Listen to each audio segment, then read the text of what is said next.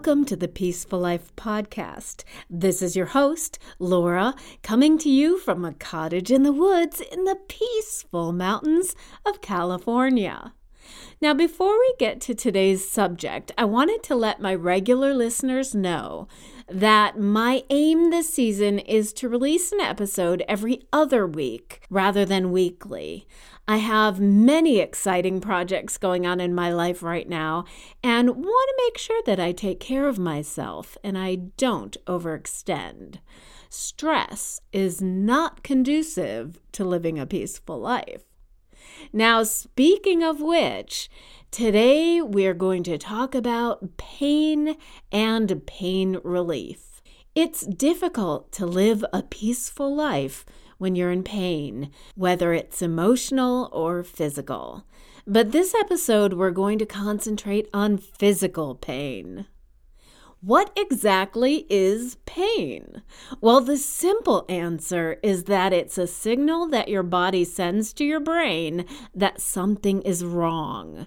It's a part of your body's defense mechanism to prevent further damage. There are several frustrating aspects to pain other than the fact that it hurts. One is that it can be caused by a wide variety of problems, so it's really hard to diagnose. Also, there is no physical way to measure pain. That's why the doctors have that silly scale from 1 to 10, which is completely arbitrary and subjective. Before I was rolled into the operating room to get the surgery on my broken arm, the attending nurse asked me on a scale from 1 to 10 what number of pain is unbearable. And I was completely confused. Usually they ask on a scale from 1 to 10, what is the pain that you're feeling now? And so I naturally assumed that 10 was the threshold for unbearable. So this new question threw me, and I just picked the number in the middle. I said 5. Well, she immediately gave me a morphine pill, so I guess that was low in their estimation. But sometimes I wish pain was visible. So you could just point to it and say, See, doctor, that's where it hurts me. Like it glows red or something. But doctors just have to take our word for it. Pain can be acute or chronic, sharp or dull, achy or pulsating. Chronic pain is indefinite and often can't be cured, but it can be treated. It can be continuous as in arthritis, or intermittent, like in migraines. You know, there's that old joke when a man goes into the doctor's office and he says, Hey, doc, it hurts when I go like this. And the doctor says, Then don't go like this. My dad really liked that joke because, well, he was a dad. But that just shows that there are some forms of pain that cannot be traced back to a cause. Many can, like inflammation and arthritis or spinal pressure, but sometimes doctors are just as confused as you are. In fact, fibromyalgia is not really a formal diagnosis at all. It's the doctor's way of saying, I really don't know what's going on with your nerves. So, if someone is completely achy all over their body, many times they will get the label fibromyalgia. We take some over the counter medications for pain, like ibuprofen, Tylenol, which is acetaminophen, and naproxen. And then there's more hardcore medications like the opioids, which are prescribed for extreme pain. But as you know, opioids are highly addictive. They create severe withdrawal symptoms and lose their effectiveness over time. You can build up your tolerance to them. So, some doctors are now realizing that there are alternatives to pharmaceuticals when it comes to treating pain. Many people swear by acupuncture, relaxation techniques, yoga, sound therapy, light therapy, and even massage. The doctors are also being taught that many people can have painful allergies to food. And yes, here I go again, because I can't stress enough that your body reacts to what you put in it. So if you have a pain that has not been able to be diagnosed, try seeing an allergist. I was a highly allergic kid. And when I was 11, I got that infamous scratch test to see what exactly I was allergic to. It was the best thing I ever did. I ended up being allergic to over a hundred things, including, but not limited to, pollen, cats, chocolate, and tomatoes. I then started getting immunization shots, and those helped cure me of many of these allergies. I have three cats now, so that one's gone. Now, I have a friend, Kristen, who would always get a searing pain in her stomach after eating out. And since it happened at different restaurants, she didn't think it was food poisoning.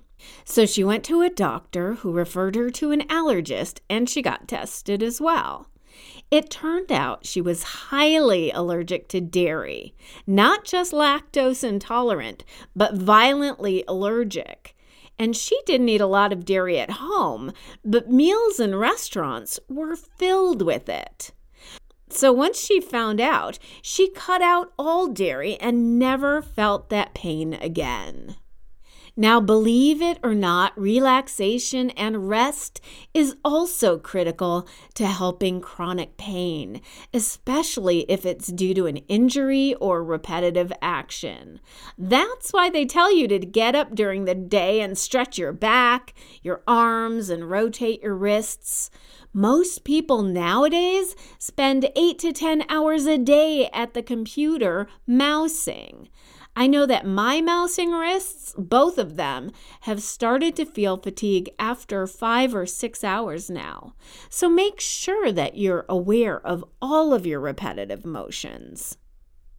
Now, I am not a fan of the pharmaceutical industry. I don't think it's regulated enough, and very dangerous drugs with very dangerous side effects are currently on the market for consumer use. So I try my best to find a natural alternative when I'm in pain. Although, if I find a pharmaceutical that does help me, I will use it sparingly. I mean, just like food, I do my research. I find out what's in my meds and I'm aware of the side effects. And most importantly, I pay attention to how I feel when I'm taking it. And if I feel like I'm having any side effects, I stop. I also use a lot of visualization when it comes to the pain in my body. For severe pain, like a burn or broken bone, I visualize that pain is separate from my body. I mentally locate the pain in that very spot. Now, you can acknowledge that that pain is there, but it's only in that one location keep telling yourself that that it's there and it's not affecting the rest of you. I call that locating the pain and actually started doing this as a child and still practice it as an adult. It helps temporarily until you can get more effective pain relief. I fully expected to have a natural childbirth with my daughter. But after 24 hours of hard labor, I acquiesced to having an epidural, which is a procedure that numbs you from the waist down. And boy, I was glad that I did because she took another seven hours to come out. So I'm not knocking pain relief by any means. Because pain is just an interpretation of a signal from your body, your brain has the ability to manage it, and it can be particularly effective on long term or chronic pain. Case in point, the placebo effect. A placebo is used in medical studies for control purposes. If they want to test a drug, they would, for example, give half of the test group the actual drug and half the test group a placebo, which is inactive, not telling any of the subjects which is which. Now, the placebo used to be called a sugar pill because that's what it was just sugar, like a tic tac.